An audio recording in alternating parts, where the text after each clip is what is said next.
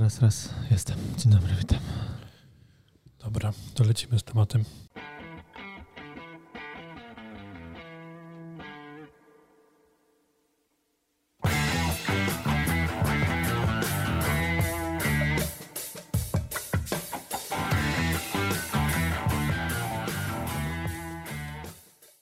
Dzień dobry, fizjopasjonaci. Dzień dobry. Witamy na 14 odcinku Fizjopaszyn na podsłuchu. Ja też mówię dzień dobry. Przepraszam, nie chciałem ci podciąć skrzydeł już na samym początku, Nie szkodzi. Wyszło jak zwykle. y, ale nie mam dzisiaj pomysłu, jak was kreatywnie przedstawić, więc jakby, jak chcielibyście być przedstawieni? Z imienia i nazwiska. No to Jakub Durczak, proszę bardzo. Dzień dobry. I Marcel Mieszkalski. U mnie samo imię wystarczy. A ja się nazywam Dariusz Kowalski. Dobrze.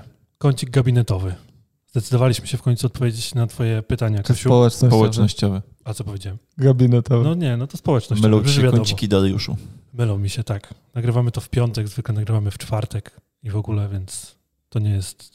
Jasne. Nie jestem przyzwyczajony do mówienia w piątki. Ale co, że studencki czwartek miałeś, czy? Nie, nie, zupełnie nie. Zupełnie nie. Studencki czwartek, kiedy to było? Ja jakoś nie, nie korzystałem z tego przywileju za bardzo. Ty miałeś studencki tydzień po prostu. No nie. Dobra, moi drodzy, to w który to kącik społecznościowy w takim razie? I zdecydowaliśmy się, Kasiu, odpowiedzieć na twoje pytania. W końcu. Przepraszamy, że tyle to zajęło, bo to chyba trzy tygodnie opóźnienia. Właściwie trzy, Trzy numery. odcinki. Tak, trzy odcinki. Sześć tygodni, półtora miesiąca. O, jak ty szybko liczysz.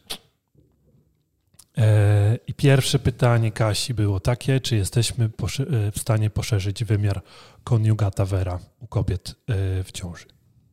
Czy macie jakieś przemyślenie, panowie, na ten temat? Znaczy, moim zdaniem jest to na tyle kwestia formy anatomicznej, że no, na tyle, na ile ta forma w ramach procesów związanych z ciążą, bo przypuszczam, że w tym kontekście Kasia zadała to pytanie, więc na tyle, na ile forma anatomiczna miednicy zmienia się e, w okresie ciąży, no to te zmiany będą w jakiś sposób tam oddziaływać na e, różne wymiary kompleksu miednicy. Natomiast nie sądzę, żebyśmy my manualnie, specyficznie w jakiś sposób e, dążyli do tego, żeby ten wymiar poszerzyć. To jest moje zdanie. Tak, a jeszcze y, to jest wymiar pomiędzy promontorium, to jest po polsku Dla mnie promontorium, promontorium? to promontorium. Dobra, promontorium kości krzyżowej, e, między, to jest wymiar między promontorium kości krzyżowej a e, spojeniem łonowym, czyli teoretycznie najwęższy wymiar w miednicy. Tak, no wymiar, który jest istotny pod kątem y, porodu i, i przejścia główki przez kanał rodny, nie? więc y, no, nie wyobrażam sobie jakoś sytuacji, że mm, mobilizujemy któreś z kości miednicy w jakiś specyficzny sposób, taki oderwany od całości y, relacji tej miednicy po to, żeby ten wymiar powiększyć. Nie? No ja też Znaczy- sobie tego raczej nie wyobrażam. No ja też sobie tego nie wyobrażam, natomiast myślę, że ponieważ no, miednica zmienia trochę swoje wymiary w czasie ciąży, to szczególnie pierwszej, to myślę, że jakby dbając o tą pacjentkę na całym przebiegu ciąży, możemy jakby zapewnić jej maksymalnie duży potencjał do tego, żeby te wymiary zmieniały się w, jakby w naturalny dla niej sposób. Nie? Bo jeżeli ten wymiar się z jakiegoś powodu nie zmieni, to ja nie mam takiego przeświadczenia, że potem w dziewiątym miesiącu zrobimy zabieg i to, co się jakby z jakiegoś powodu nie wydarzyło wcześniej, nagle się wydarzy. Nie? Poza tym myślę, że jest jeszcze jedna trudność e, w kwestii odpowiedzenia na Twoje pytanie, Kasiu, że my nie mamy realnie narzędzi do tego, żeby ten wymiar zmierzyć poza zdjęciem RTG. A no, umówmy się, że mm, kobieta w ciąży raczej nie będzie się naświetlać e, gdzieś tam w późnym okresie mm, ciąży po to, żeby stwierdzić, czy ten wymiar jakby zwiększył się względem tego, jak to wyglądało, nie wiem, przed ciążą czy na początku ciąży. No generalnie te zdjęcia RTG u kobiet w ciąży wiemy, że zalecane nie są. Są wręcz odradzane. Dobra. Niezalecane. No tak, odradzane. No to mamy ustalone. Tak, tak, ustaliliśmy to. I drugie pytanie Kasi. Kiedyś była na kursie, na którym prowadzący powiedział, że czasami odsyła swoich pacjentów, ponieważ są tak obciążeni sytuacją życiową, że w danym momencie nie mają zasobów na poprawę ich stanu zdrowia po terapii. Czy zgadzamy się z takim stwierdzeniem? Znaczy, ja może bym pacjenta nie odesłał, ale jakbym uznał, że taka sytuacja ma miejsce, to, to po prostu pacjentowi zakomunikował, nie? bo myślę, że bez tego komunikatu pacjent może się czuć lekko zagubiony w sytuacji, która się dzieje. Nie? Może to być dla niego jakiś kolejny stresor, który na drodze procesu terapeutycznego, czy ze mną, czy z innym terapeutą w przyszłości no będzie po prostu dla pacjenta Ale niefajny. jak sobie wyobrażasz taką sytuację, która byłaby na tyle przerastająca, że pacjent nie jest w stanie przyjąć terapii? Bo ja tak rozumiem to pytanie. Nie wiem, czy rozumiecie je tak samo. No, jeśli widzę, że jakby ciało pacjenta nie reaguje na bodźce manualne, które stosuje zazwyczaj, albo nie reaguje na, nie wiem, jakąś terapię ruchową, którą wprowadzam, i jakby nie ma realnego odbicia faktycznie w moim badaniu, że cokolwiek się zmienia, no to mm, umówmy się, że terapia bez zmiany to jest raczej rzadkość, nie? Więc... Okej, okay, ale wtedy myślisz o tym od razu, że to muszą być jakieś czynniki w życiu pacjenta, które go tak przytłaczają, że nie jest w stanie przyjąć bodźców? To nie muszą być czynniki w życiu. Myślę, że mogą to być też e, czynniki związane z jakąś patologią, która toczy się na przykład w jego organizmie. Tak? I organizm na tyle mocno, nazwijmy to w cudzysłowie, jest zajęty tematem tej patologii, że niekoniecznie mm, jest w stanie zintegrować sobie bodźce terapeutyczne. Okay, okay. No to to jestem sobie w stanie wyobrazić, ale bo tutaj jest pytanie tak naprawdę od Kasi o... Jeszcze raz przeczytam czasami odsyła swoich pacjentów, ponieważ są tak obciążeni sytuacją życiową, że w danym momencie nie mają zasobów na poprawę ich stanu zdrowia po terapii. Czy... Więc pytanie, o co chodzi w pytaniu ja, trochę? Myślę, że może chodzić też o to, że yy, być może taki pacjent oczekuje jakby, wiesz, poprawy tu i teraz, natomiast no, nie ma potencjału do tej poprawy, bo jest wiele czynników, które trzeba zaopatrzyć, nie? I nasza terapia jest niewystarczającym czynnikiem, żeby się coś zmieniło, więc jeżeli pacjent ma chęć podjęcia takiego procesu, no to myślę, że bym działał. Natomiast jeżeli chciałby, żebym mu nacisnął guzik i żeby zadziały się magiczne rzeczy, no to też raczej bym wtedy bym wyszedł z takim komunikatem i jeśli pa dla pacjenta to nie jest ok, no to wtedy bym być może z tym pacjentem faktycznie nie pracował. Nie? Czy ja mam trochę problem z takim odsyłaniem pacjentów, bo rozumiem, że sytuacja życiowa go przerasta i dlatego on jakby nie ma potencjału do tego, żeby terapia zadziałała, natomiast ja nie wierzę w tak...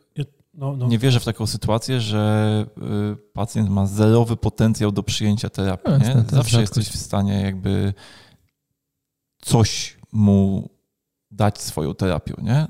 Znaczy, jeżeli wyobrazimy sobie jakąś mega hardkorową sytuację życiową typu, nie wiem, masz pacjenta, któremu dziecko umiera na nowotwór, no i on jakby tego nie dźwiga, co jest zrozumiałe, no to prawdopodobnie ta terapia nie będzie hiperskuteczna. Natomiast powiedzieć mu, nie będę z panem pracował, jakby dopóki pan sobie tej sytuacji nie poukłada w głowie, no to dla mnie to jest jakby zaprzeczenie jakby bycia terapeutą, nie? Jakby... Tym bardziej, że wiesz, jest, jesteś w stanie zrobić parę kwestii dla tego pacjenta jakby może nie z tym problemem, z którym cię zgłosił, ale z innymi rzeczami, żeby mu się powiedzmy... Tworzę mu trochę przestrzeni, nie? Tro, trochę przestrzeni, trochę potencjału właśnie, nie? Przywrócić. Przypomniała mi się właśnie mm, taka anegdota, którą opowiada Lord Marcer zawsze na swoich zajęciach, że mm, ten aspekt środowiskowy jest szalenie ważny.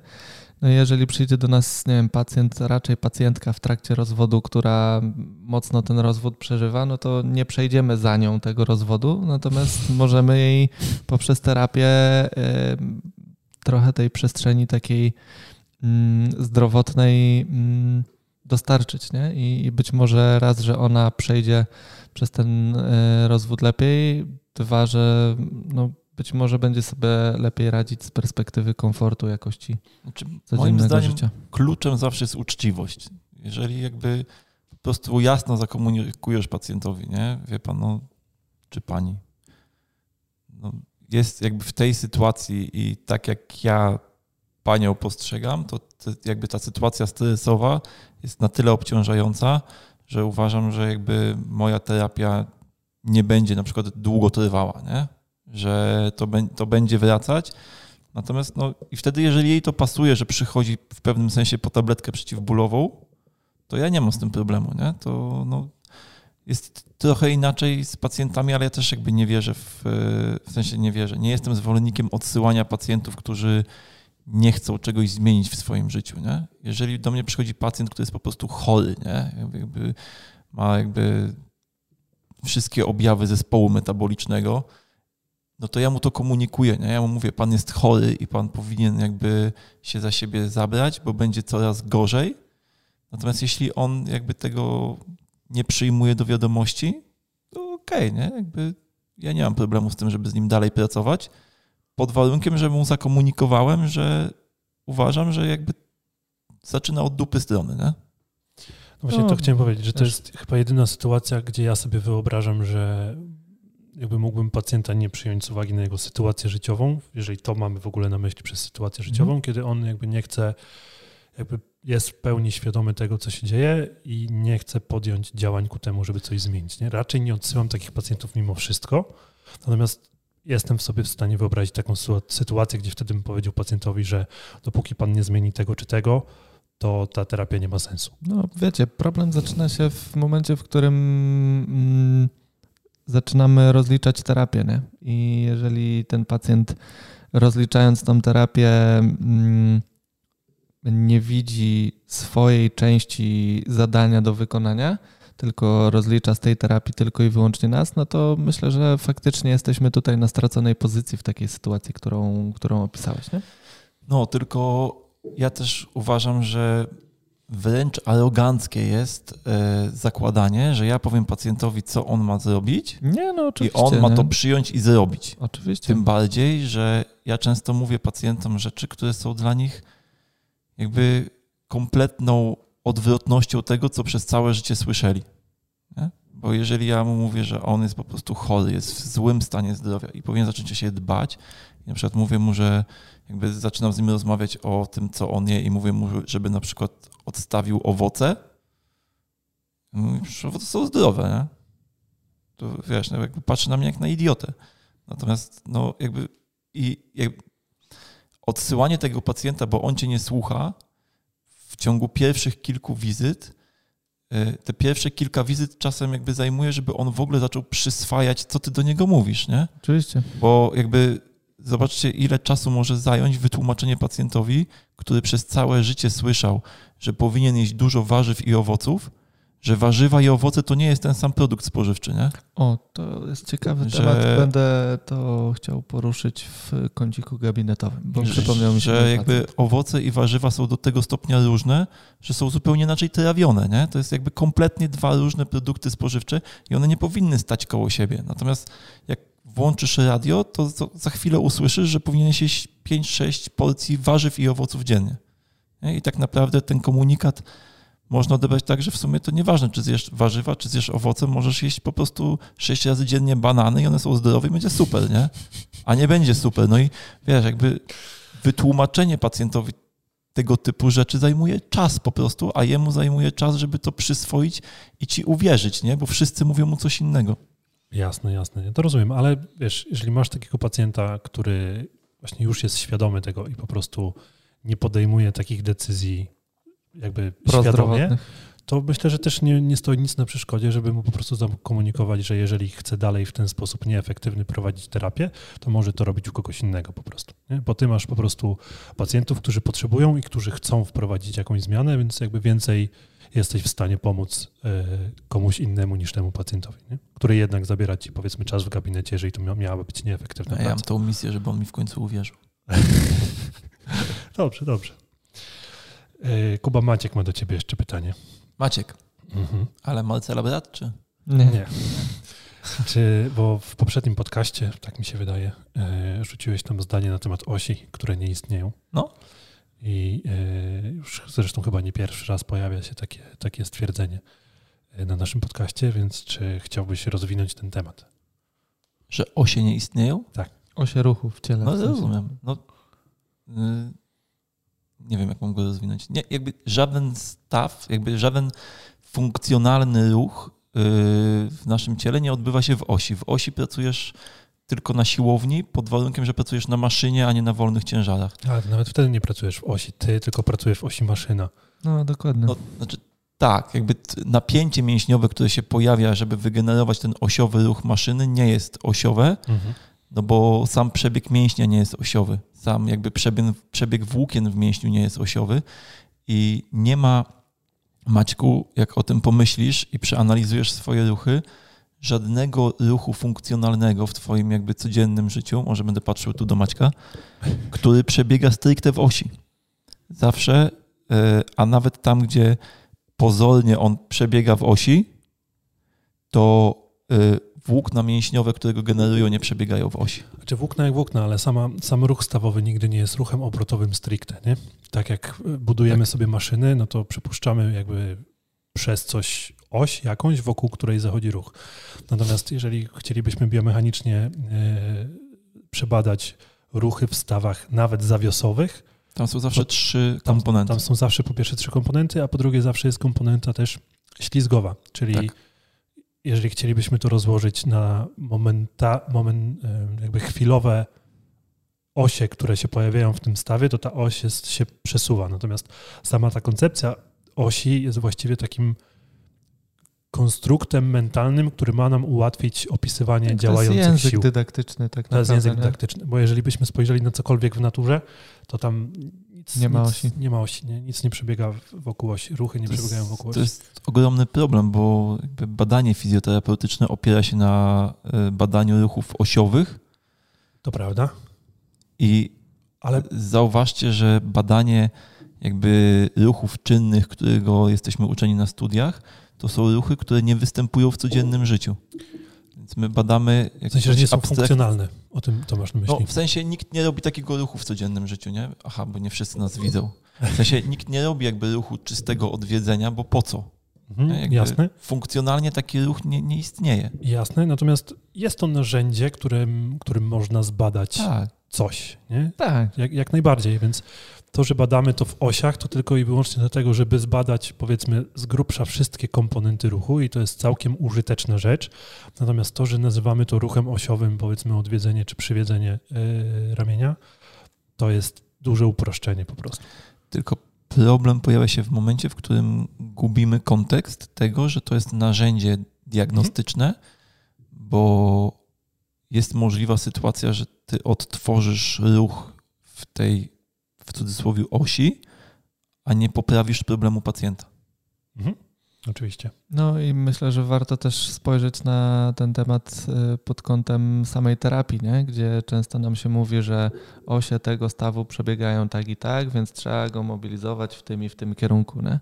My tak naprawdę nigdy nie wiemy, jeśli nie mamy badań obrazowych, nawet jak jest ukształtowany dany staw, który mobilizujemy, więc ta płaszczyzna ruchu jakby no, raczej możemy ją ocenić na zasadzie naszej palpacji, na zasadzie naszego badania manualnego, a nie jakiegoś stricte wyznacznika. Nie? No, ja zawsze na to zwracam uwagę na szkoleniach, jak pokazuję jakieś mobilizacje stawowe, bo oczywiście kursanci często chcą usłyszeć, jakby właśnie pod jakim kątem tutaj należy przyłożyć e, tą siłę mobilizacyjną. Natomiast jeżeli powiesz komuś, że jakby oś tego stawu przebiega pod takim i takim kątem, to potem niestety terapeuci mają taką tendencję, że przykładają ręce i wprowadzają tą y, siłę mobilizacyjną jakby pod takim kątem, jaki uważają za słuszny, bo tak im powiedział Jakub Durczak, nie? I niestety y, takie wprowadzenie siły może często powodować niepotrzebny element kompresyjny na tych stawach i z tego się mogą potem brać właśnie reakcje pozabiegowe, nie? Że to jest jakby ta mobilizacja jest jakby bardzo inwazyjna wtedy. Natomiast zupełnie inaczej jest, jak, tak jak Marcel mówi, że jeżeli to zrobisz na zasadzie palpacji, że ten ruch jakby wybierzesz sobie luz tkankowy w stawie i potem bardzo stopniowo wprowadzisz tą siłę mobilizacyjną, to jakby staw ci pokaże swój, swoją płaszczyznę ślizgową, nie? Po prostu mhm. to będzie ten jakby kierunek, który się sam wyłoni, nie? Natomiast, drogi Maćku, co do takiego zobrazowania sobie dlaczego osie nie istnieją, to najlepszym przykładem jest staw skroniowo-żuchwowy. Jeżeli zerknąłbyś sobie na biomechanikę tego stawu, to, to to jest, mam wrażenie, tam chyba najbardziej zaznaczone, jak jakby w obrębie jednego stawu, jak bardzo może zmieniać się oś i inne stawy, w innych stawach też zachodzi podobna ciekawe- historia, natomiast nie aż w tak dużym e, natężeniu. A co ciekawe, a właśnie staw skroniowo-żuchwowy, który ma jakby najbardziej chyba właśnie skomplikowaną tą biomechanikę swojego ruchu, na pierwszy rzut oka wydaje się, że ma najprostszą, nie? A Prosty staw zawiasowy, nie? po Tak, prostu że jedna oś i... jak ktoś No tak. tego ruchu jakby nie widział jakby w badaniach jakby obrazowych, no to masz wrażenie, że to się po prostu ucho od wiadra, nie? Tak, natomiast y, to jest też y, ciekawa zależność, że my staramy się zawsze wyizolować tą mechanikę mm, danego połączenia stawowego, a staw skroniowo-żuchwowy, jakbyśmy się przyjrzeli w takim badaniu czynnościowym, on nie jest w stanie osiągnąć pełnego ruchu bez zaangażowania na przykład stawów głowowo-szyjnych, nie? Więc ta oś ruchu czy płaszczyzna ruchu danego stawu może być bardzo zmienna i przesuwać się w zależności od zakresu, który angażujemy. Nie? Więc oś, płaszczyzna oczywiście w cudzysłowie. Nie? No to, Natomiast- to, tak, przepraszam, jeszcze ci wejdę w słowo, to tak samo z e, ruchem odwiedzenia i przywiedzenia ramienia, nie? To nawet jeżeli byśmy założyli, że głowa kości ramiennej będzie się obracać wokół jednej osi, co jest nieprawdą, ale nawet w dużym uproszczeniu możemy założyć, to jeszcze musimy pamiętać, że łopatka pokonuje e, I że całkiem kręgosłup sporą się tą, włącza w no tą komponentę. Więc w zależności od tego, jak daleko na to spojrzymy, się okaże, że coraz więcej komponentów się włącza. No, a co do stawów skroniowo-żuchwowych, to bardzo ciekawym doświadczeniem jest mobilizowanie żuchwy, nie?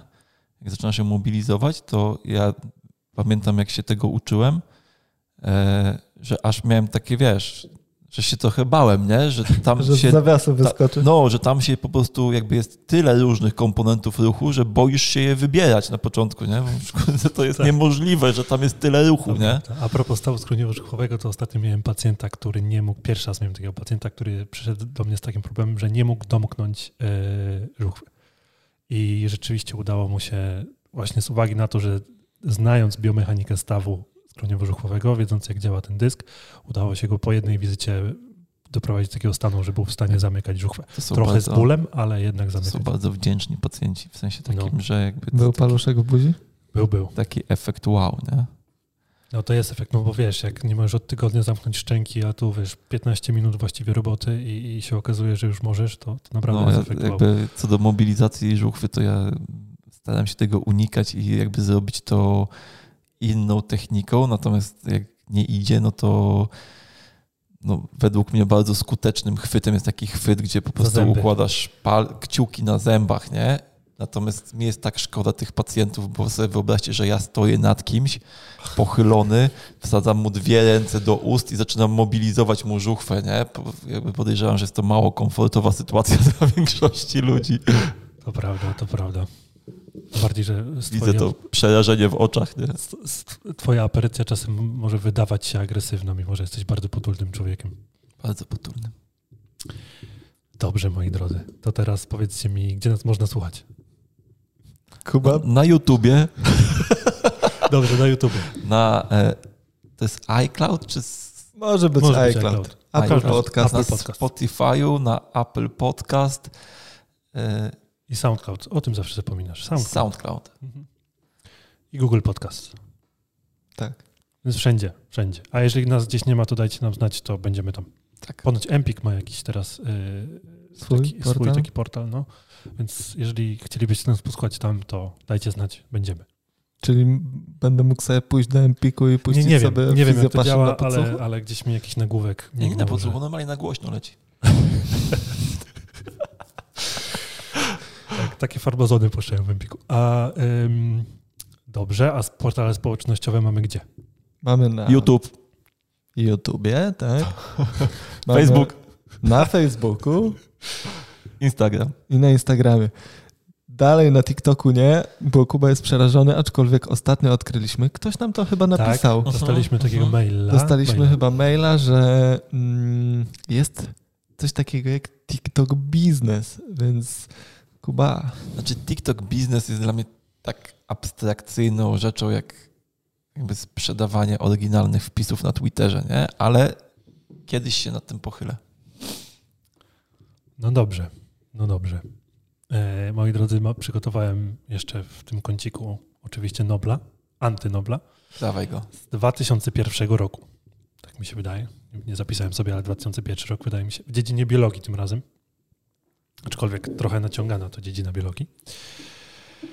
Eee, nagrodę dostał pan Buck Weimer, Weimer, ciężko powiedzieć, e, z Colorado To Weimar. za e, wymyślenie e, Under Ease, to jest nazwa własna. I to jest taka, e, słuchajcie, mm, szczelna bielizna z e, wkładami, z wymiennymi wkładami z filtrów węglowych, która e, usuwa e, brzydki zapach z bąków. I co, żeby było śmiesznie, żeby było śmiesznie, tak jak, bo sprawdzałem, a, sprawdzałem ten, tego poprzedniego Nobla z tym stołem, ten stół nigdy nie był w użytku, natomiast w jednym muzeum, chyba w Irlandii czy gdzieś, je, został zbudowany tak Jako jako eksponat, Eksponat. po prostu. Nie? Natomiast ta firma, która robi te szczelne majtki, funkcjonowała przez 20 lat. W ostatnim roku czy dwóch y, już przestali, przestali funkcjonować. Ale rzeczywiście robili takie majtki, można sobie zobaczyć na, y, na Google, jak te majtki wyglądały. Wyglądają bardzo śmiesznie, ale ponoć były naprawdę skuteczne w usuwaniu brzydkich zapachów dla ludzi, którzy no, tych zapachów wytwarzają bardzo dużo. A masz jakieś e, sprawozdanie finansowe tej firmy? Nie, nie, nie, nie, nie wiem. W sensie zastanawiam się, czy to była firma czy to jakby była- dla idei, nie? Że jakby... Aha. e, Myślałem, że chłop- myślałeś, chłop brała pracował- brudne pieniądze. Nie, że chłop pracował jakby, wiesz, w urzędzie i jakby po godzinach dorabiał robiąc takie majty, czy faktycznie żył z tego przez 20 lat, bo to byłby hit, nie? Nie wiem, nie wiem. Tak, próbowałem znaleźć trochę więcej informacji na ten temat, ale, ale no, nie było łatwo. Nie było łatwo. Myślę, że to słusznie przyznana nagroda. Ja to podsumuję po prostu w ten sposób. Ale to, czy wiesz, z drugiej strony, jak ktoś ma taki problem, że ma bąki, No. I A- poważne problemy z trawieniem. a nie chce zacząć normalnie jeść, no to Wiesz, czasem są skomplikowane problemy, nie? Ludzie próbują bardzo różnych diet, mają różne problemy trawienne, funkcjonalne i no, inne. tak. I, I to naprawdę może być problem, więc możemy się pośmiać, ale Nie, no, myślę, że to był totalnie. jak najbardziej użyteczny Totalnie produkt. się nie śmieję, totalnie się nie śmieję z e, sytuacji y, samych osób. Natomiast produkt jest dość wymyślny. Tak sobie myślę o nim. No jest. Czy wiesz, to jest straszny jakby... I te filtry były wymienne. Te filtry wymienne, tak. Czyli wiesz, one działały na zasadzie jakiejś nie- takiej podpaski tam w Tak, mniej więcej tak, mniej więcej Okej. tak to wyglądało. No tylko, że strasznie śmieszne, bo te majtki były też szczelne, nie? Więc one tak opinały, wiesz, udo i, i, i No talię. tak, no bo ten dość- węgiel musi mieć czas, żeby zadziałać. Tak, dość ten, więc w momencie, tak sobie to wyobrażam, że w momencie, jak już puściłeś gazy, to one musiały się trochę nadymać. Rozumiesz? Fakt. Spadochron otwierasz, No tak. że filtr węglowy po chwili Ale robi ciekawe, czy miały robotę. takie zaszewki, że wiesz, miały miejsce na te gazy? Tak, Czy... aha, na gazy, nie, na, y, na, na ten filtr miały takie, wiesz, specjalne miejsce, a tamto... To... Nie, bo sobie wyobraziłem, że wiesz, mają takie zaszewki i jak jest bączek, to tak pyp, i potem się, wiesz... Tak, Tak, ale że trzeba przyznać, że no, nie, nie były seksowne. Nie? Możecie sobie sprawdzić potem w Google, no, nie są to seksowne majtki. No ale zaczyna mnie to coraz bardziej interesować, nie? Czy on zamknął tą firmę, bo zbankrutował, czy po prostu poszedł na emeryturę i nie znalazł, wiesz, następcy? Nie wiem, nie wiem, nie wiem, kupa.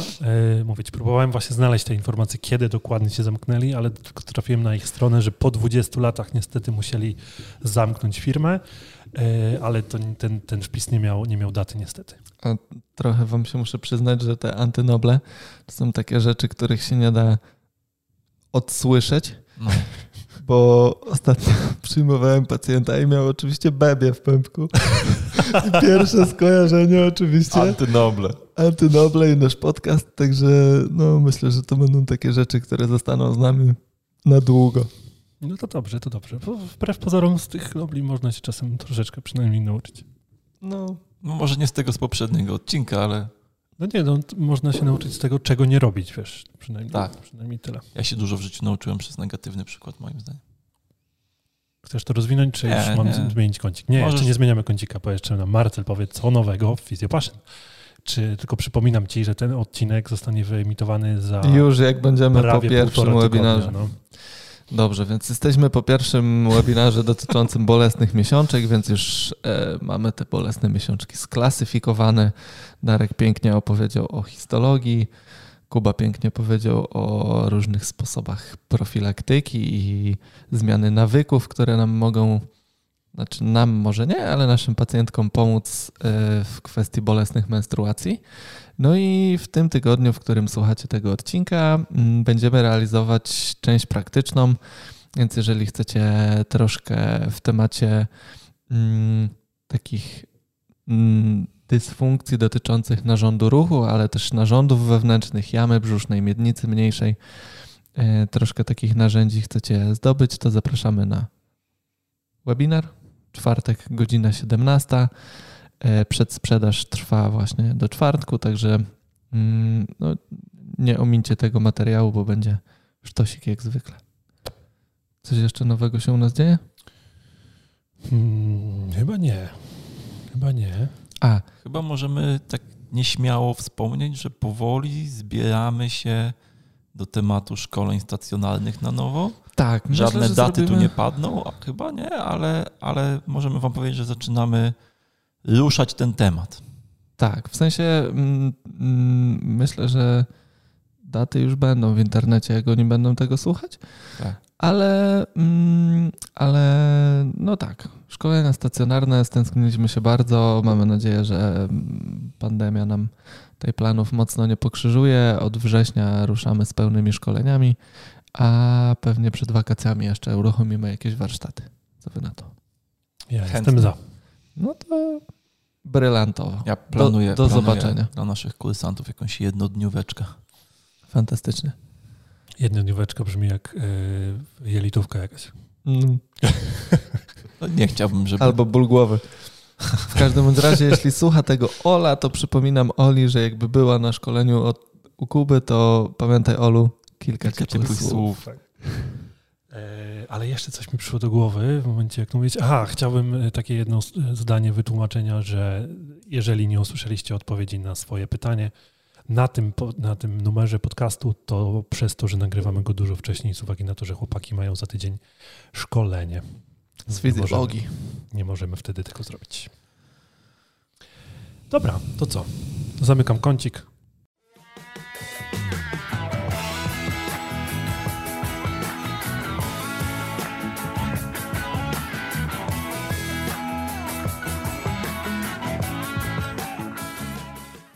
Kącik gabinetowy. Tak. Mi się wydaje, że ja coś miałem, ale mi umknęło, ale wiem, że Martel Nie, no Marcel musi jakby Proszę bardzo. Tak, odpalić. słuchajcie, po długiej, długiej przerwie e, w końcu w końcu jestem. W końcu Ile miałeś przerwy? pacjentów. No, z dwa miechy. Luty i marzec. Luty i hmm. marzec nie, nie przyjmowałem. E, działaliśmy tutaj z HealthPointem, z różnymi projektami, więc stwierdziłem, że bezpieczniejszym rozwiązaniem będzie e, pacjentów troszkę z cierpliwości przeegzaminować. E, no i faktycznie się udało, bo wystartowaliśmy teraz w kwietniu w HealthPointie i mam już za sobą pierwsze dni gabinetowe. Pierwszy był stresujący. Serio? No, dwa miesiące, wiesz, jakby nie wchodzisz do gabinetu.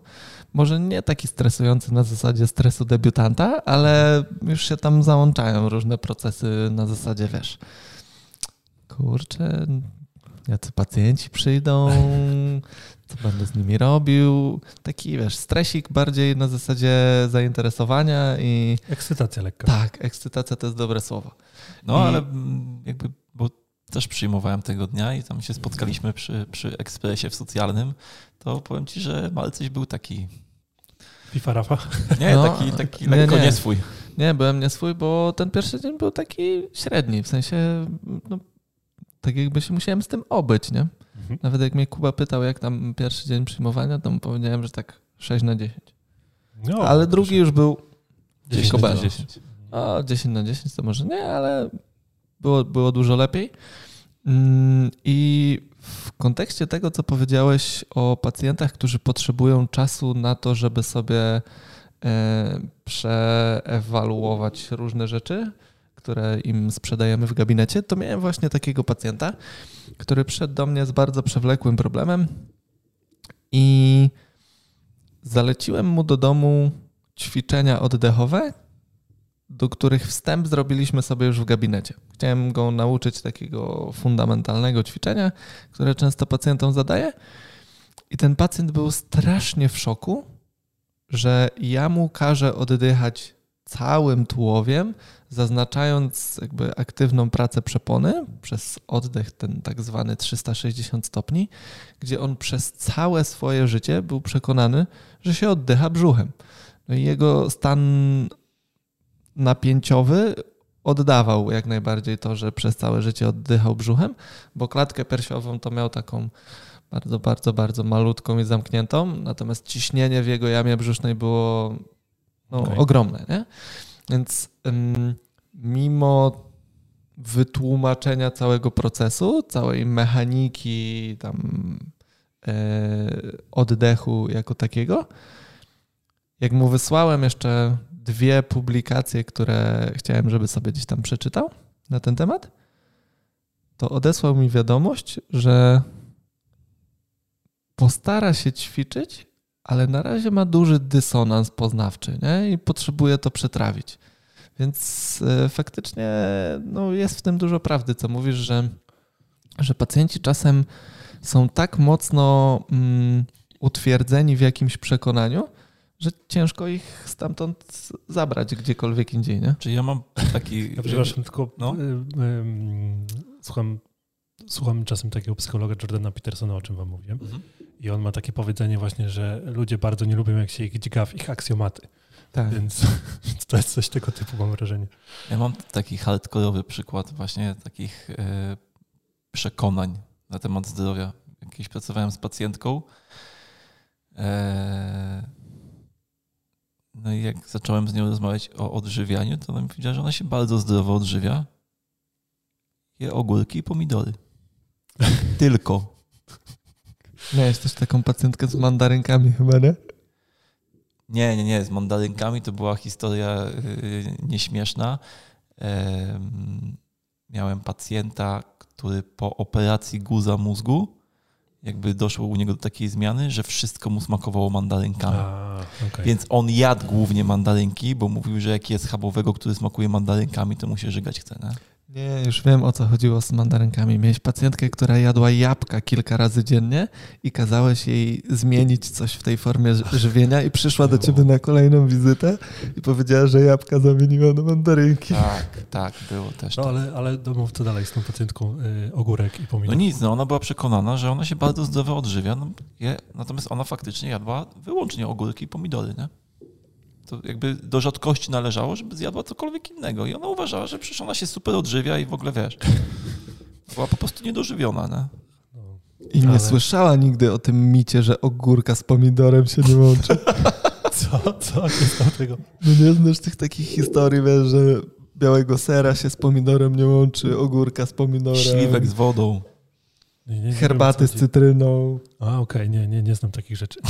Krążą takie mity, nie? Okay. Że tam wiesz, jak jesz ogórka z pomidorem, to one jakby wchodzą razem w wchodzą w reakcję taką, że jakby to, co powinieneś dostać z ogórka, to tego nie dostajesz. To zabiera pomidor, rozumiem, tak. Natomiast rozumiem. ja kiedyś słyszałem to od pani, która jest chyba na pewno doktorem, a wydaje mi się, że profesorem biologii, że pomidor ma takie e, nietypowe właściwości, że jeżeli pojawia się na nim pleśń, to jakby z każdego innego warzywa możesz wykroić tą spleśniałą część, część i resztę zjeść, a z pomidora nie.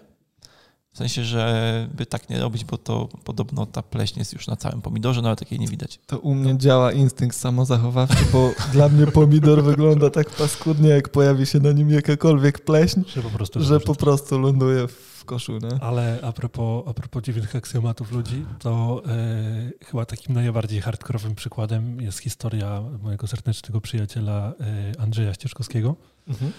który e, pracował, jest dentystą i pracował w klinice jakiejś tam dentystycznej przez moment. I przyszła pani z dzieckiem, które miało wszystkie zęby po prostu już no, do wywalenia, to powiedzmy sześciolatek czy, czy coś takiego. Tak zwane pieńki. Pieńki, tak, dokładnie. Pieńki, czarne zęby, wszystkie do wywalenia i on się pyta, jak często to dziecko myje zęby, nie? A tam pani mówi, że to, to on już nie myje, bo przecież to są zęby mleczne, więc po co? I tak się zaraz pojawią nowe. I teraz, Logika. no i teraz spróbuj wytłumaczyć tej pani, że no to jest trochę 6 lat za późno na to, powiedzmy 5, no. No ale no. Kurczę. Wiesz, to już na tym etapie to właściwie już była blisko tego etapu, kiedy to dziecko zacznie myć zęby, więc ja już mu to zostawił. no. W sensie, no ja bym stopniowo mimo wszystko zaczął wprowadzać. Raz na tydzień. Raz na tydzień, żeby nie wykuwać szoku, do trzech. Żeby się oswoić. No, okay. wiesz, nałyka się jeszcze fluoru i jakieś re rewolucje żołądkowe będzie miał. Ale ja też tak jakby myślałem, że w sumie po co kąpać dzieci, nie? W końcu będzie lato, wykąpił się w jeziorze, prędzej czy później. Koniec końców całe dziecko później będziemy musieli zapakować w takie majtki z filtrem węglowym. Nie, nie, no. Tylko tam nie wiem, jak tam z dochodzeniem powietrza. Do ja po prostu chciałem zaoszczędzić na szambie, ale nie przeszło z Justyną jakby. Okay, Wiedziała, że muszę się kąpać codziennie. Rozumiem. Dobrze. Czy jeszcze coś w kąciku gabinetowym? Nie, myślę, że mieliśmy wyjątkowo bogaty kącik gabinetowy w tym odcinku. Dobrze. To zamykam kącik gabinetowy.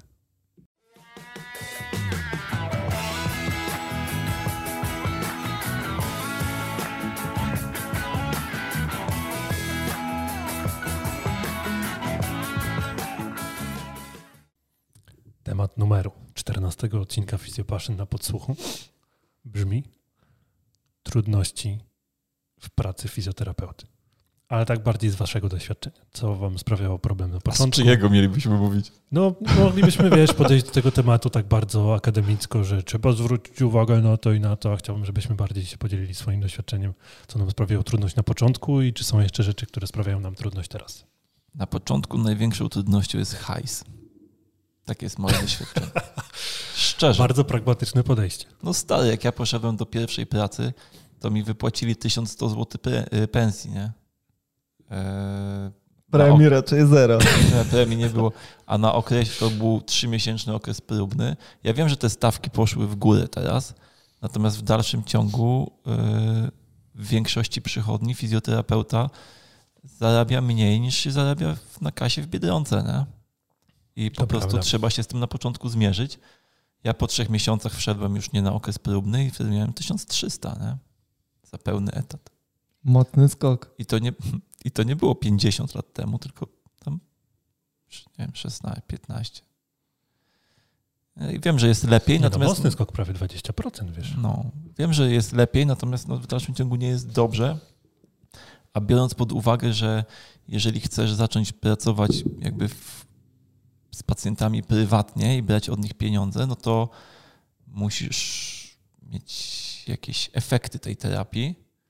A umówmy się, że wychodząc po studiach, no masz narzędzi do efektywnej pracy mało.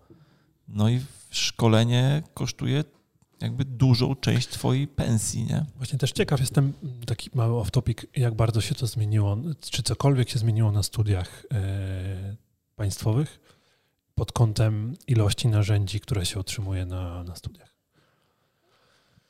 Z tego co ja wiem, to nie. Niewiele?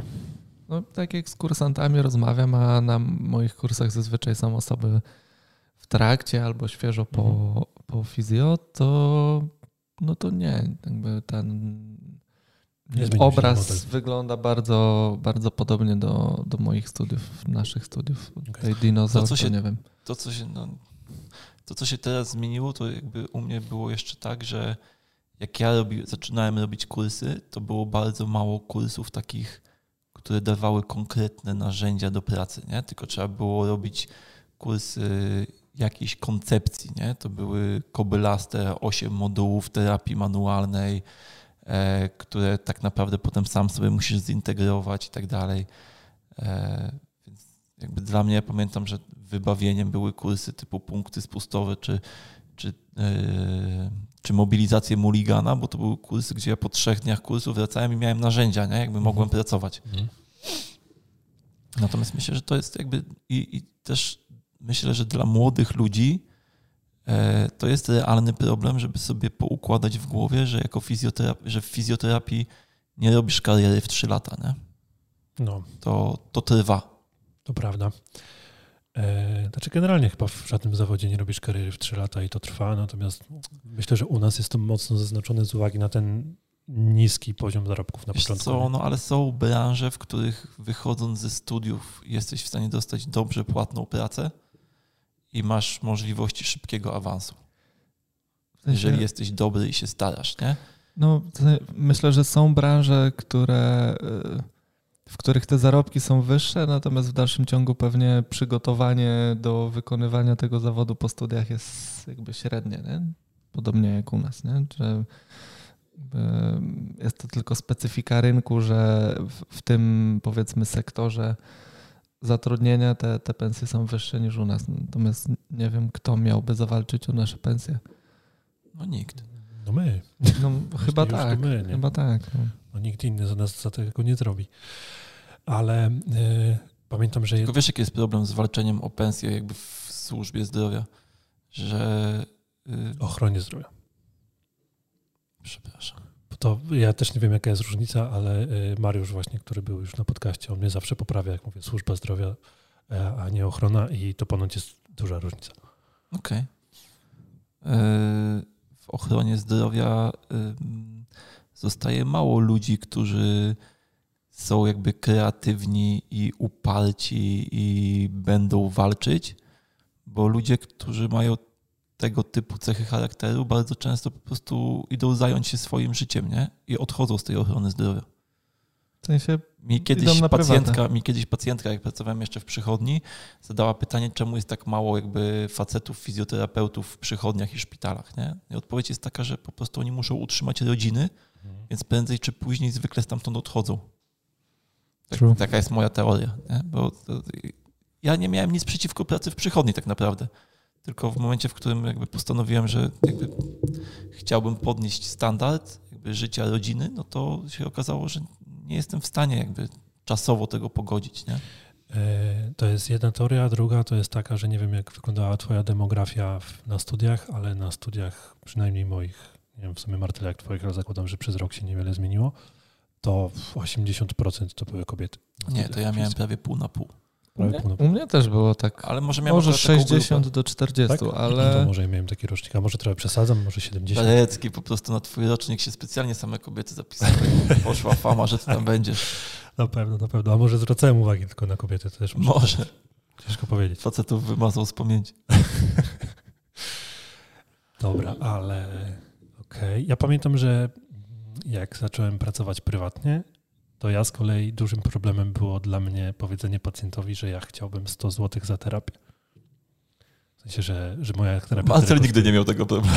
nie, nie, ja, ja, nie, ja mm, miałem duży problem Pamiętam, z że za- rozliczaniem z że, pacjentem. że, że pierwsze wizyty, jakby do tego stopnia byłem przerażony, że muszę poprosić pacjenta o zapłatę, że zdarzyło mi się na przykład świadomie wypuścić pacjenta bez zapłaty. Z dwa razy.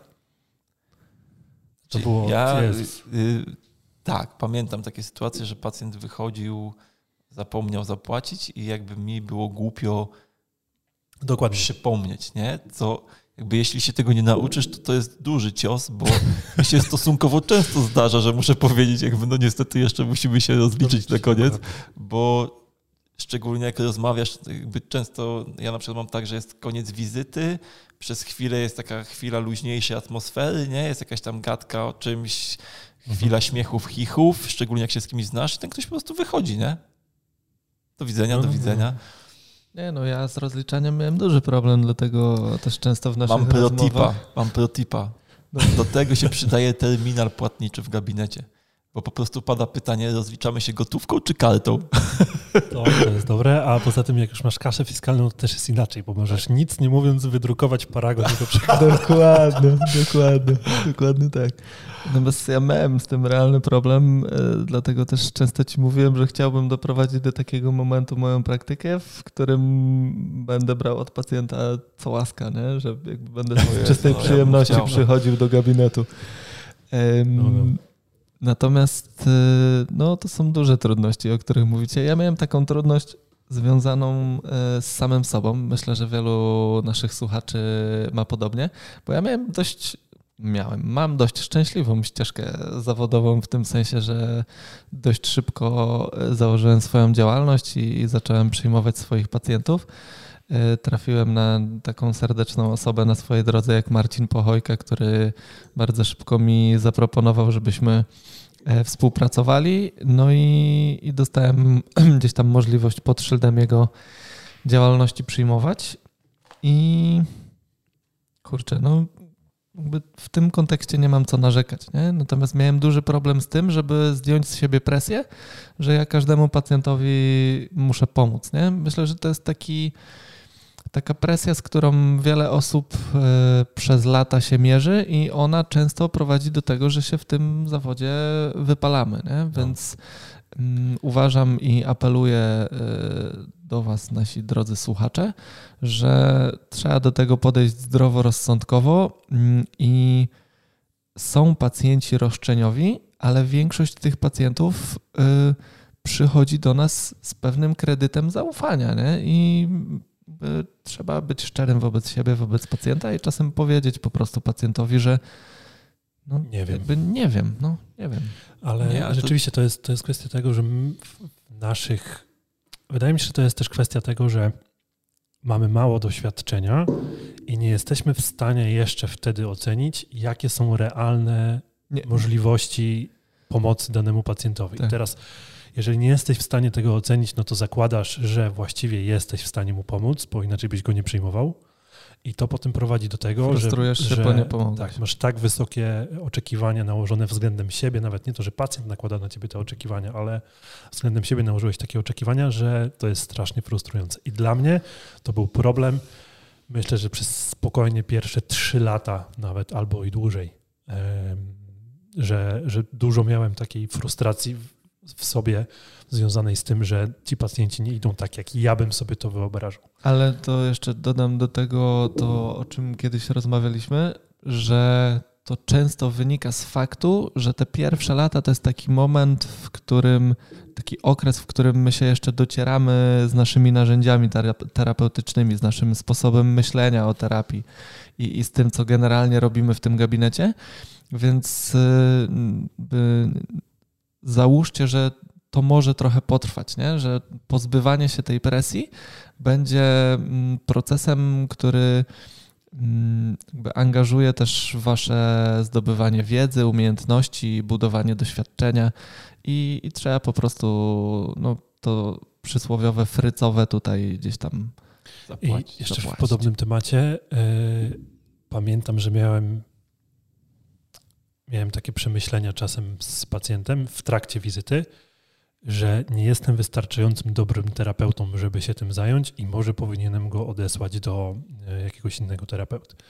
Tylko jest to powiedzmy, jeżeli zdarza się taka, takie przemyślenie czasem, jest to pewnie całkiem sensowne przemyślenie, ale na w moje, początku mojej drogi było, wyglądało to tak, że przy każdym pacjencie miałem taką myśl i to raczej była kwestia mojego poczucia własnej wartości jako terapeuty niż rzeczywistej sytuacji, która miała miejsce. Tak, bo to zazwyczaj jest związane z tym, że pacjent przychodzi do ciebie z jakimś aktualnym problemem, zaczynasz czymś tam pracować, już sobie zbudowałeś scenariusz w swojej głowie, a pacjent w trakcie ci opowiada, że właściwie to on ma jeszcze to, to, to, to i tamto i że on jest takim złożonym przypadkiem, że no kurczę, hmm, jakby połączyć to z tym, a to z tym jeszcze i tak wiesz, a mi trochę pomagało, jak yy, zaczęli do mnie trafiać pacjenci od innych terapeutów, takich, których ja znałem i ceniłem.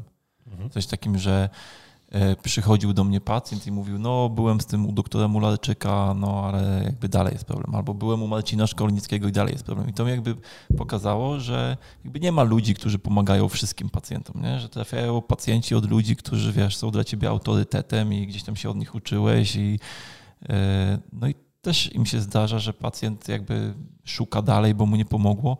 Może szuka dlatego, że myślał, że mu pomogło, pomoże po pierwszej wizycie, a może po prostu. No jasne, jasne. To nie jest ta osoba, nie? To nie jest w sensie ta osoba, nie? Ale też, bo potem mi to umknie, bo wspomniałeś o tych narzędziach w pierwszych latach pracy. I myślę, że to też jest taka trudność, szczególnie dla osób, które się intensywnie szkolą na początku swojej drogi, że no, budujesz sobie jakąś bazę pacjentów, tak? Jakby ja jestem daleki od tego, żeby budować bazę pacjentów na tej zasadzie, że mam e, nie wiem, 30 pacjentów, którzy w kółko do mnie przychodzą raz w tygodniu, chociaż wiem, że są gabinety, które tak funkcjonują. Natomiast no, jednak tą bazę budujesz, nie? bo są ludzie, którym pomogłeś i potem oni, jak coś im się znowu przydarzy, no to jesteś ich pierwszym wyborem, do ciebie zadzwonią najpierw. E, no i w ten sposób jakby zaczynasz mieć coraz więcej ludzi, którzy co jakiś czas się u ciebie pojawiają, tylko że na początku tej drogi, jak się intensywnie szkolisz, to twój warsztat bardzo często się zmienia, bardzo intensywnie się zmienia, nie? I przychodzi pacjent, z którym pracowałeś jakoś tam i on się spodziewa, że będzie to samo robione, a ty już pracujesz zupełnie inaczej, bo on był u ciebie ostatnio tam, nie wiem, pół roku temu albo rok temu, nie? Mówi, a ostatnio to mi pan coś zupełnie innego robił i wtedy to mi pomogło po pierwszej wizycie, a teraz jest trzecia, no i robi się lepiej, ale nie jest tak szybko jak wtedy, nie? To może byśmy zrobili to, co wtedy. Natomiast on jakby nie bierze pod uwagę tego, że przed zupełnie innym problemem, nie? Mhm. Nawet który może wyglądać bardzo podobnie. Tak. Tak, objawiać się tym samym symptomem. Nie? Ale y, ja pamiętam z kolei, że ja miałem mega problem z, z integrowaniem modeli terapeutycznych a może nawet nie tyle terapeutycznych, co diagnostycznych. W sensie takim, że przychodził do mnie pacjent i wiedziałem, że w modelu, powiedzmy, nie wiem, jakimś tam, zdiagnozuję go w ten sposób, ale właściwie jakbym spojrzał na niego z innego modelu, to mi wychodzi coś zupełnie innego i miałem problem z tym, co ja mam przyłożyć, jakby jaką miarkę przyłożyć do tego pacjenta, żeby go poprawnie ocenić. Mhm. I to mi zajęło naprawdę też sporo czasu. E, I to było też mega frustrujące. Jeszcze dokładało się do tego, że może nie jestem dobrym terapeutą, może nie potrafię zdiagnozować, może nie wiem odpowiednio dużo, może wypadało pacjenta odesłać i tak dalej. Ale e, nie wiem, jak to u Was wyglądało, ale wydaje mi się, że, jakby, że bez doświadczenia nie ma szans tego przeskoczyć. Nie, no nie ma, to trzeba przejść po prostu. I to jakby, jak ktoś się zastanawia, czy jest dobrym terapeutą w pierwszym roku swojej pracy, to pewnie nie jest, nie? Pewnie w sensie takim, Dokładnie. że tylko co to znaczy być dobrym terapeutą, bo dla mnie dobry terapeuta to jest taki, który pracuje uczciwie w granicach swojej wiedzy i umiejętności, nie? Czyli jakby komunikuje pacjentowi, co jest lub nie jest w stanie dla niego zrobić, bo jakbyśmy zaczęli jakby doszukiwać się, czy są lepsi ode mnie, to zawsze znajdziesz, nie? Bo yy, no nie wiem, ja uważam, że sobie nieźle radzę z moimi pacjentami, natomiast jakbym się chciał porównać na przykład z Maxem, do którego idziemy w przyszłym tygodniu na szkolenie z fizjologii, to sobie mogę powiedzieć, nie no, z czym ja do ludzi w ogóle, przecież ja w ogóle nie rozumiem, co się w tym ciele dzieje, bo jakbym miał taką wiedzę jak Max, to pewnie wyłapałbym jeszcze to, to i to, a jakbym miał taką wiedzę jak Jean-Paul z embryologii, bym to wszystko jakby rozumiał tak jak on, to jeszcze bym pewnie wyłapał to, to i to. Więc no, jeśli się będziesz porównywać do kogoś, to, to zawsze sobie możesz mówić, że jesteś słaby, nie? Tak i y, to jest też taka, takie przemyślenie, które dopadło mnie, mam wrażenie, dopiero rok temu i to dość późno, że właśnie a propos tego porównywania się, nie? Bo rzeczywiście, no zawsze się równasz do, do, do kogoś, kto jest lepszy i to właściwie jest dobra cecha, bo to cię trochę pcha do przodu i do rozwoju. Natomiast jak próbujesz sobie wystawić ocenę z tego, to jakby nigdy nie jest to wystarczająco dobrze, ale y, ja zawsze zapominałem o tym, że to są ludzie, którzy mają 30 lat więcej doświadczenia niż ja, na przykład. Nie? I to jest też tak, że ty nie jesteś w stanie ich doświadczeń na zasadzie kalki wprowadzić do swojego gabinetu, nie? No. Więc porównywanie się mm, no jest, jest. Może być krzywdzące dla części z nas jako terapeutów, bo myślę, że każdy z nas musi sobie zbudować przynajmniej takie własne, prywatne fundamenty mm, terapeutyczne czy, czy diagnostyczne, o czym wspominałeś, które będą wyznacznikiem mm, pracy nie? na co dzień. Natomiast też to jest tak, że jak się porównujesz do kogoś, szczególnie do jakiegoś instruktora, który ci coś przedstawia, jakąś koncepcję, to często mamy taką tendencję do wpadania w taki zachwyt, nie? Jak ten gość to kuma, nie? To jest hit.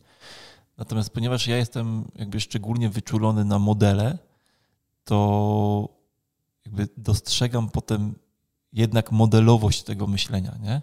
Bo jeżeli ktoś swoją koncepcję terapeutyczną próbuje przekazać w, w formie szkolenia, to musi ją zmodelować. Nie? No, jakby nie da się przekazać koncepcji, mm, nie ubierając jej w jakieś ramy dydaktyczne. I dlatego nikt nie jest w stanie jakby skopiować drugiego terapeuty. Nie? To, to po prostu trzeba sobie na bazie tych modeli i koncepcji, które dostajemy od innych ludzi, tworzyć swoją koncepcję i swój model. Nie? To prawda, to prawda. Zastanawiam się, czy jeszcze coś z takich młodzieńczych lat, powiedzmy, terapeutycznych. Czy ja bym jeszcze wrócił do tych narzędzi na chwilę, do tego, że wiesz, przychodzi pacjent, bo to, to jest też często taki trud, taka trudna rozmowa w gabinecie, że właśnie pacjent oczekuje, że ty mu zrobisz coś, bo on by tak chciał. Nie? Bo on by chciał, mhm. żebyś mu strzelił z kręgosłupa, albo on by chciał, żebyś go wymasował. Ja pamiętam, że na przykład yy, no, dla mnie też było trudne, jak chciałem odejść od masowania na rzecz robienia terapii manualnej. No i miałem jakichś tam ludzi, którzy no, chcieli, żebym ich masował, nie? I teraz jakby było to trudne, no bo niektórzy ci ludzie nie chcieli mieć terapii, oni chcieli mieć masaż i to po prostu ja musiałem podjąć decyzję, czy ja chcę jakby w formie zarobkowej robić im masaż, czy mhm. chcę jakby robić terapię taką, którą uważam za jakby terapeutyczną, nie? Bo robiąc im masaż, uważałem, że robiąc terapię mógłbym im dać więcej, nie? bo jakby masaż nie był wystarczającym narzędziem. No ale no to już są potem bardzo indywidualne decyzje. Nie, nie to, żeby masaż nie był zawsze wystarczającym narzędziem. Nie, nie, absolutnie nie, tylko po prostu mając inne narzędzia terapeutyczne, masujesz kogoś i mówisz sobie, kurczę, tu jakby mógłbym jeszcze zrobić to, no ale jeżeli się umówiliśmy na masaż, no to... Mhm. No prawda, to prawda. No to kwestia oczekiwań pacjenta, nie? Po tak. prostu. A aktualnie z jakimi trudnościami się zmagacie? E, ja aktualnie mam problem z układaniem grafików w taki sposób, żebym był zadowolony z tego potem. W sensie takim, że e, mam pacjentów, których mam tam zapisanych na, powiedzmy, mam zapisany cały dzień w przyszłym tygodniu i okazuje się, że powiedzmy, albo tam po prostu nie mam już wizyty w przyszłym tygodniu i się okazuje, że mam pacjenta, której tej wizyty potrzebuję na już no więc zapisuję go, co jest mi nie po drodze, bo jednak chciałbym te moje godziny te terapeutyczne w gabinecie ograniczyć do jakichś konkretnych, w konkretne ramy, ale no nie jestem w stanie tego zrobić ostatnio. I ostatnio mam dość duże natężenie tego, więc, więc to odczuwam. Nie wiem, czy wy sobie z tym jakoś poradziliście, czy, czy po prostu nie zapisujecie no, już. Otworzyliśmy czy... HealthPoint i przepisujemy do innych terapeutów. No tak, nie, ale to był realny problem. Tak, to była jedna z rzeczy, która mnie y, pchnęła do tego, że jednak powinniśmy tą klinikę otworzyć, żeby no, była możliwość y, przyjęcia pacjenta na CITO, czy zapewnienia pacjentowi, u którego uważam, że powinna ta terapia mieć bardziej intensywny charakter, jakby zapewnienie mu tej intensywności, której no, nie mogę mu zapewnić w moim grafiku. Nie? Dokładnie. A wy, jakaś trudność? Na dziś?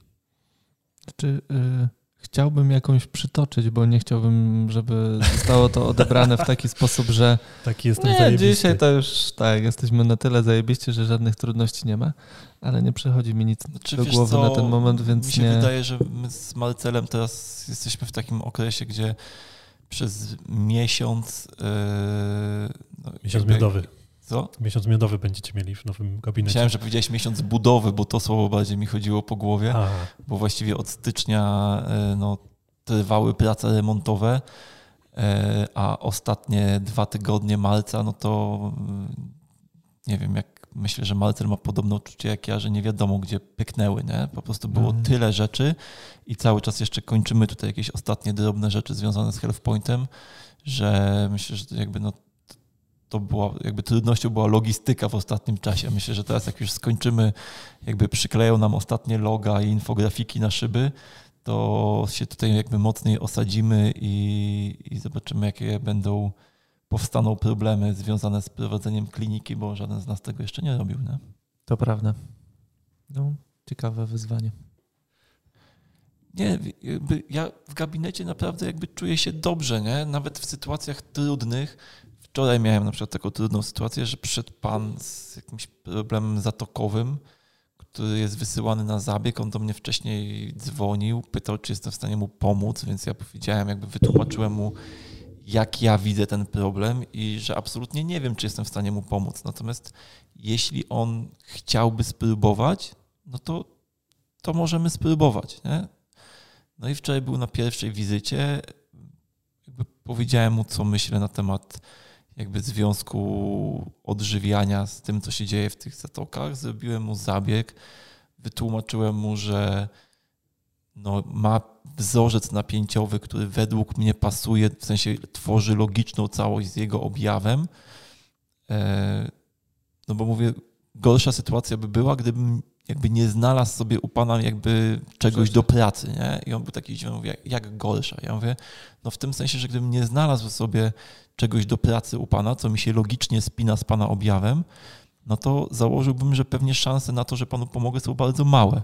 Natomiast ponieważ jest jakby silny wzorzec napięciowy, który tworzy bardzo jakby spójną, logiczną całość z objawem, no to to mi daje nadzieję, że będzie reakcja organizmu i że coś się poprawi. Natomiast kompletnie nie wiem co i kiedy. Umówmy się na następną wizytę. Pan się musi teraz obserwować, żeby na następnej wizycie powiedzieć mi jak najwięcej na temat tego, co się działo z tymi objawami. No i zobacz, i wtedy postanowimy, co dalej, nie? Ja widziałem, że on jest taki trochę zagubiony, trochę jakby nie do końca do niego jakby przemówiło to, co ja do niego mówię. Natomiast mam w sobie już na tyle spokoju, że jakby ja jestem przekonany, że powiedziałem mu wszystko, co chciałem mu powiedzieć. Nie? Jakby powtórzyłem to dwa razy i no i teraz jakby ja wiem, że też jakby no nie przyswoję tego za niego, nie? Albo jakby uważam, że jakby to, co powiedziałem, było spójne, logiczne, jasne. No i teraz albo on to przyjmie, albo nie, bo no, może nie przyjmie, no ale no, jeśli nie przyjmie, no to no, nie, nie jesteś w stanie jakby dotrzeć do wszystkich, nie? jak to powiedział. Nie, myślę, że trudności w komunikacji to jest coś, co na każdym etapie będziemy, czego, czego będziemy doświadczać na każdym etapie. No, w tym zawsze można być lepszym, nie? No, mm, no tak. no tak, wiesz, w terapii też zawsze można być lepszym, nie? Natomiast y, są elementy, na które zawsze trafisz, niezależnie od tego, jaki będziesz w tym dobry, nie? Bo będą pacjenci, którzy faktycznie będą na tyle specyficzni, że twój, nazwijmy to, garnitur rozwiązań, jeśli chodzi o komunikowanie się z pacjentem, w dalszym ciągu nie zaopatrzy tego pacjenta konkretnego, nie? Albo, no umówmy się, no to są ludzie, którzy przychodzą do nas, widzimy się z nimi po raz pierwszy, no i nie jesteśmy tutaj y, alfą i omegą, żeby przy pierwszym spotkaniu rozszyfrować, jakiej formy komunikacji też ten pacjent zawsze potrzebuje. Nie? Więc y, myślę, że te trudności komunikacyjne to jest, był, jest i będzie w pewnym sensie taki, taki Ale temat. też jest tak, że są ludzie, z którymi no, po prostu się nie dogadasz, nie? Nie dlatego, że oni są, nie wiem, głupi, tylko dlatego, że jakby nadajecie na tak różnych falach. Mhm. Tak, oczywiście. E, I jakby, wiesz, czasem jest tak, że wchodzi pacjent do gabinetu i jakby od samego początku jest dobre, fajne flow, nie? Jest jakby fajna rozmowa, jakby dobrze się to wszystko jakby składa. Są pacjenci, u których jakby to trochę trwa i dopiero jakby wchodzisz w tą interakcję, a są tacy, którzy zwykle jakby znajdują sobie po chwili innego terapeutę, z którym no jest jakby no nie ma tego flow, nie? Nie ma i ono jakby nie powstaje. Mhm. Flow to jest ono, Chyba tak. Tak bym, tak bym strzelał. Okej. Okay. Chyba tyle. Chyba tyle. To przypomnę jeszcze, żeby wszystkie pytania, zażalenia i pochwały słać na kontakt małpa Tak jest. Jeżeli wy macie jakieś trudności ciekawe, o których chcielibyście nam opowiedzieć, to możecie też wysyłać e, na maila albo w komentarzu pod dzisiejszym odcinkiem zostawić. Chętnie przytoczymy na przykład w ramach kolejnych odcinków i jeśli będzie taka konieczność, to się Jakoś odniesiemy. Się no jasne, jasne. No dobrze, no to w takim razie żegnamy się. Żegnamy się. Do zobaczyska. Pa, pa. Do usłyszenia.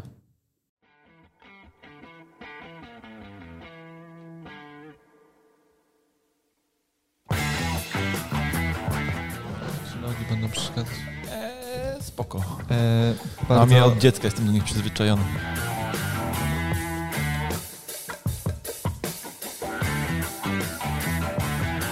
Ja strasznie głośno wszystko słyszę, wy też? Czy To sobie ścisz mikrofon troszkę. A, bo miałem tutaj. A. To było nierówno. No. No dobra, to Ktoś co? kręcił moją korbką.